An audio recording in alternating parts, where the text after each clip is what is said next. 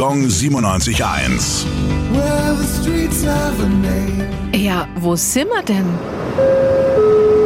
Hagedornstraße, Nürnberg. Friedrich von Hagedorn war ein deutscher Dichter aus dem 18. Jahrhundert. Den größten Teil seines Lebens verbrachte er in seiner Heimatstadt Hamburg, wo er einen Posten als Sekretär innehatte, der ihm genügend Zeit zum Dichten ließ. Seine Werke befassen sich meist mit den schönen Dingen im Leben und denen gab sich der Künstler Hagedorn auch selbst gerne hin. Besonders ausgiebig vor allem dem Essen, Trinken und Rauchen. So ist es vielleicht ganz gut, dass die nach ihm benannte Hagedornstraße am Dutzenteich nur knapp 80 Meter misst. Wäre sie viel länger, hätte er sie wahrscheinlich gar nicht bis zu ihrem Ende ablaufen können.